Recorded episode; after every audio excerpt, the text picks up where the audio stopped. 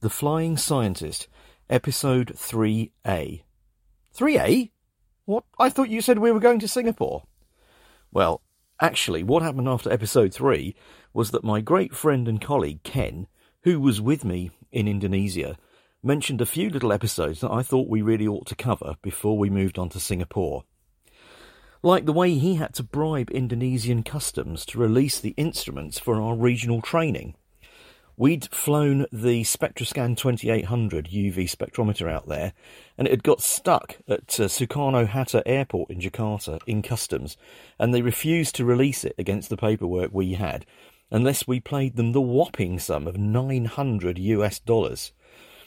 Putting that through his expenses nearly lost Ken his job, but it had to be done. We couldn't do the training without it, and there was no other way of getting the instrument in time. These are the kind of things you have to face when you're doing international training, especially when you're m- moving around some of these less developed countries where corruption is almost part of a, a way of life. Having got the instrument into Jakarta and into the Intercon- Intercontinental Hotel where we were staying and the delegates would join us, we were able to set up for the training and were duly joined by 10 reps from the different countries around Southeast Asia, together with our Southeast Asia distributor manager, CY Co. Co was an affable man in his early 30s with a young family based in Singapore, but he was also a damn good laugh and showed us a really good time around Jakarta, including some of the seedier bits, which I won't go into here, but which at the time were great fun. My flight log shows that we arrived in Jakarta on the 3rd of November 1988 and that I left to fly to Yogyakarta on the 12th. At some point between those two dates, a major US election took place. This was Reagan versus Carter, and the Intercontinental Hotel in Jakarta had been chosen as the site of the US Embassy's overseas polling station for Indonesia all US citizens were, who were registered to vote could show up there with their ballot papers and vote in person, and those votes would be counted and then transmitted back to Washington. It was a nail biting contest. Carter had fallen in the popularity polls, and Reagan, the ex B movie actor and darling of the Republican Party, was moving up rapidly. No one really knew how that result was going to fall. I walked into the bar on the in the hotel on the evening of the poll, bearing in mind that Indonesia was ahead of the USA by some eight hours, so we wouldn't get the result until the next day. I started chatting to a couple of people in the bar while I waited for Ken to come down from his room before we went off for dinner uh, on the evening before the training. Uh, affable young American guy came up to me and said, "So, how did you vote?" I said, "Oh, oh, you mean in the presidential election? Yeah, yeah. Did you vote for Reagan or did you vote for Carter?" So, well, actually, uh, I'm English, so um, I didn't vote for either of them. Well, why the hell not? So, well, we we don't get a vote. Only you Americans get a vote. Really? I thought everybody got a vote for the president. I've seen this attitude with the Americans before. Let me just recount another quick one for you. A friend of mine took a fly drive holiday to Utah, and his flight was severely delayed on the way into Salt Lake City, which meant that after picking up the car and driving to the first pre booked hotel stay, they found that the hotel had let their room go. The chap on the reception desk was very apologetic and said to my friend Barry, uh, Don't worry, sir, there's a, a, smaller motel about five, six miles down the road. I'll give them a ring, and uh, I'm sure they'll have a room. We'll be able to book you in there. By this time, it was about 11 o'clock at night, and all that uh, Barry and Liz wanted to do was get into a hotel, so they, they agreed.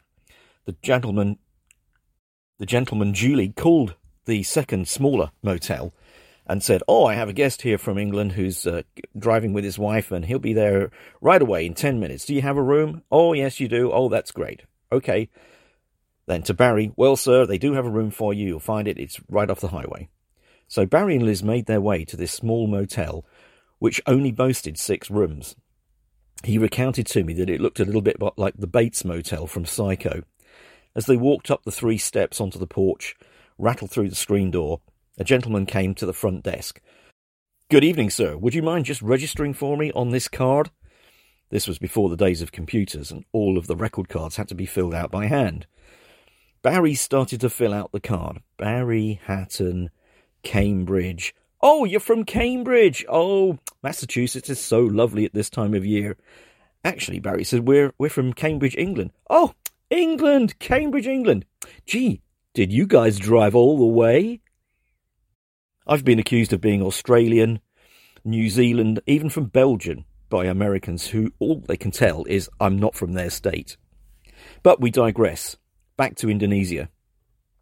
Having completed the regional training, we went off to make a series of visits with the local Indonesian distributor, and Ken reminded me that on the way to one of the towns we were heading for, we drove past a large tea plantation. Young women in coolie hats were dotted across the side of the slope where the tea was growing, picking tea. Would you like to try? said the agent.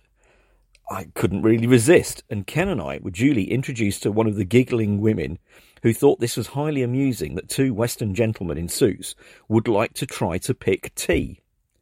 The knack apparently is only to pick the top three leaves from each bush, and so they gently work their way down the slope from bush to bush every day, picking the newly grown three top leaves. It's back-breaking work for these women who are quite short and have big baskets for the tea on their back. The three leaves are tossed over their shoulder directly into the basket. They wear coolie hats to keep the sun off, but it can't be much fun doing that. Ken and I had a good go at it, and we were able to pick a few leaves. Again, much to the amusement of the women who have to do this for less than three or four dollars a day. It really was an eye opener for us. Later that afternoon, when having completed the customer visit in nearby Bandung, we were taken to a hot spring in this hot spring, you had two plunge pools where you could bathe. One took the water directly from the geothermal active source at around 45 degrees centigrade. It was really way too hot for bathing, although Ken decided to try and brave it, and after five minutes came out looking like a lobster. The pool next door mixed cold water from a local stream with the geothermally heated water coming from the hot spring and that made it far more bearable, and I was very happy to relax in that pool. After ten minutes of gently relaxing in the warm water, it began to rain. Rain in Indonesia is a feature pretty much every day at three o'clock in the afternoon due to the equatorial climate. It rains solidly and torrentially for about 30 minutes and then it stops. You can see the clouds building up all day over the big cities like Jakarta and then it suddenly the sky opens and it downpours. All of that water comes tumbling down over a 30 minute period, only to be evaporated again due to the heat of the ground, where it forms these wonderful clouds ready for the next day. The only problem is if you're sitting in a hot spring that's being fed from a geothermal source on a sulphurous volcano, when these huge drops hit the water, they splash. And if that splash gets in your eye, it's dilute sulfuric acid. And boy, does it sting. I quickly vacated the pool, washed off with some of the fresh water from the stream, and took a seat under a banana tree to watch a puppy, a dog puppy, play with a chained young monkey. It was quite extraordinary to watch these two frolicking. The monkey was clearly also somebody's pet, and about the same size as the dog. These two played blissfully for half an hour while I sat under the banana tree, drinking a cool mango juice and watching them. It was a magical moment. The sulphurous smell in the air from the hot spring, the warmth from the pool radiating through my body, giving me an incredible sense of well-being and being entertained by these two young animals blissfully playing at the side of the pool.